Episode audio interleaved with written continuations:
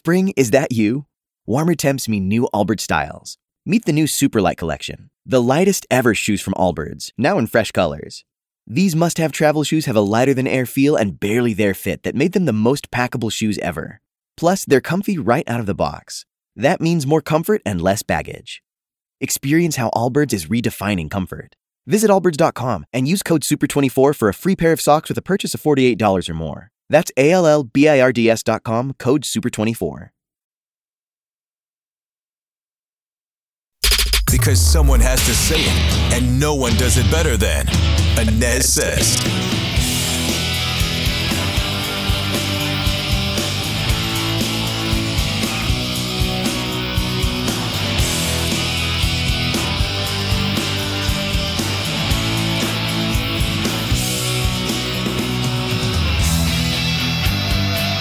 Hey, hello, and welcome to the Anez Sez Pod. Scott Anez with you today. You can check out the pod most everywhere you get your podcasts, including Spotify, the WDBO app, WDBO.com. You also check me out on the air, on the radio, every single weekday with Orlando's Morning News, 5 to 9 a.m.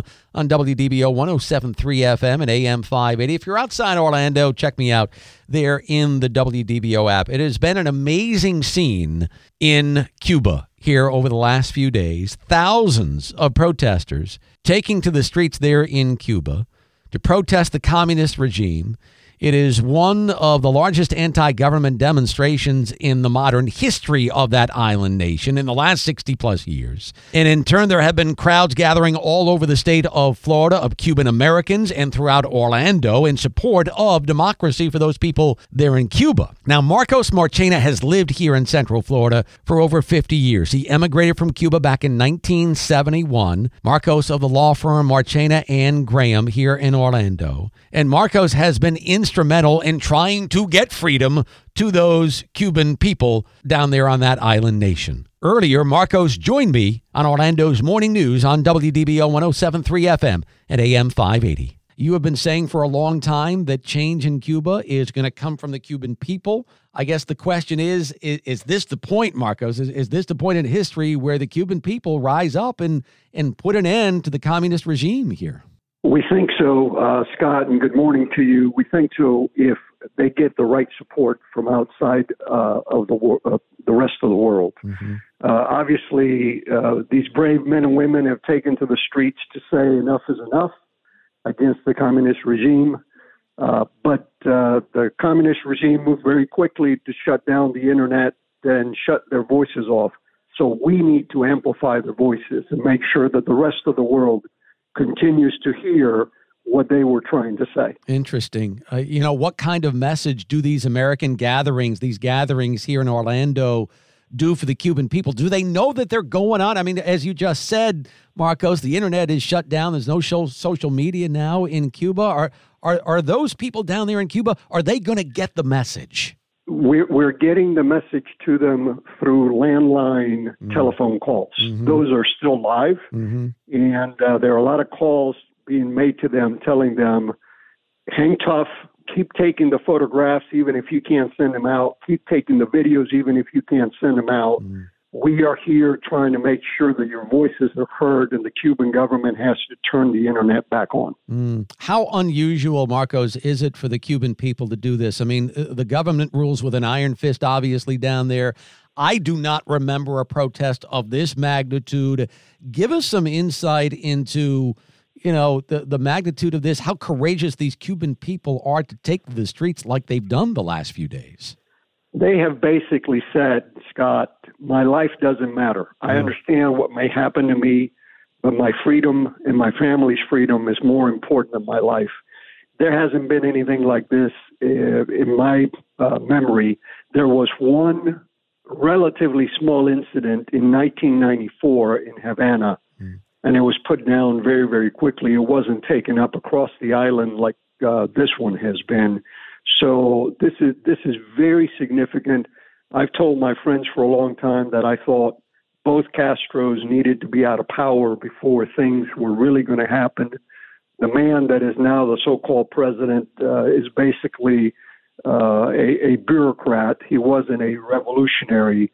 So the people don't have really any allegiance to him, and, and this is being shown by what's going on now. The communist government of Cuba obviously blaming the United States for what has gone on over the last uh, three days there in Cuba with the protest. What are your thoughts, Marcos, about uh, the embargo that President Trump put on uh, the island nation of Cuba, and and uh, has that kind of sparked what we're seeing right now in terms of high prices down there, COVID 19, an issue with, with the pandemic. Has the embargo sparked what we're seeing right now?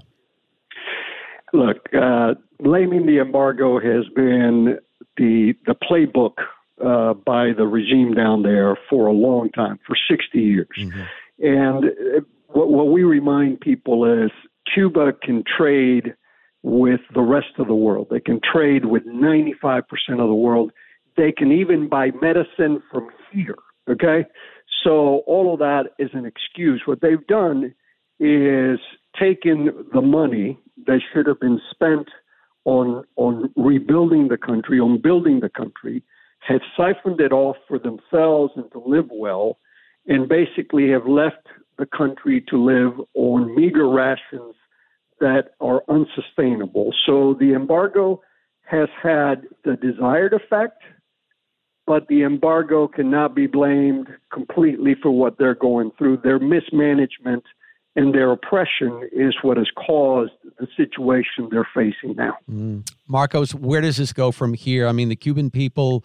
Uh, they're not able to be armed there in, in that nation. So how how does how does a revolution get sparked? How does it happen w- without a population that that at least legally it, it is not supposed to be armed?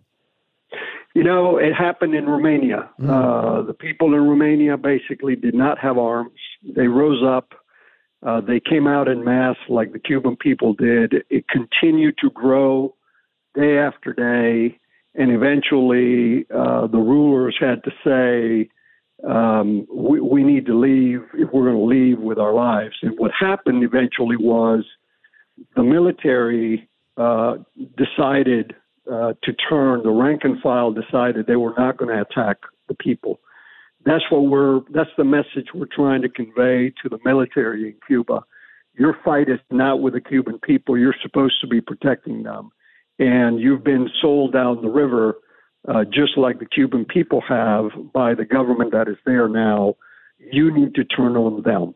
Um, and if if enough people take to the streets I think that message will get through to the rank and file military, and and that's where we'll see a real turning point. But the pressure needs to continue from every country around the world, uh, and that's what we hope um, our rallies and the rallies that are taking place around the world uh, will bring about pressure from countries outside of of Cuba, uh, uh put on Cuba to say you cannot keep people from demonstrating. Well, we, we hope this is it. We, we, we've been waiting, what, 60 plus years uh, yes, for something sir. like this to happen. And Marcos, one final question. I'll let you go. I just want to get into your head and your heart. I know you probably have relatives back there in Cuba. You emigrated from Cuba back in 1971. What what are your emotions right now as as you you saw these videos of the people taking to the streets in Havana and elsewhere in Cuba? What what what is your thought process? What are you thinking right now? Well, se- several thoughts. One was um, recognizing the incredible courage uh, of these people are, that are doing this, recognizing the desperation that they must feel in order to get to this point.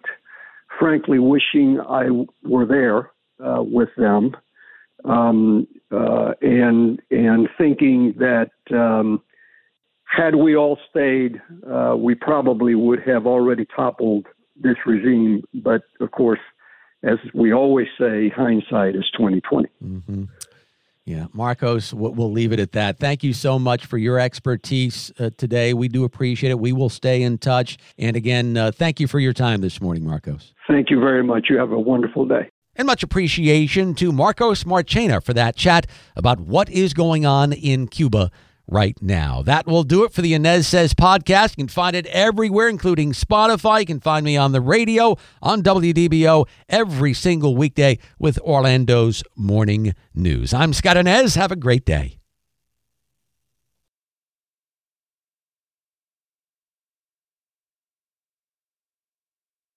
Spring? Is that you? Warmer temps mean new Allbirds styles. Meet the Superlight Collection, the lightest ever shoes from Allbirds, now in fresh colors. These must have travel shoes have a lighter than air feel and barely there fit that made them the most packable shoes ever. Plus, they're comfy right out of the box. That means more comfort and less baggage. Experience how Allbirds is redefining comfort. Visit allbirds.com and use code SUPER24 for a free pair of socks with a purchase of $48 or more. That's A L L B I R D S.com, code SUPER24.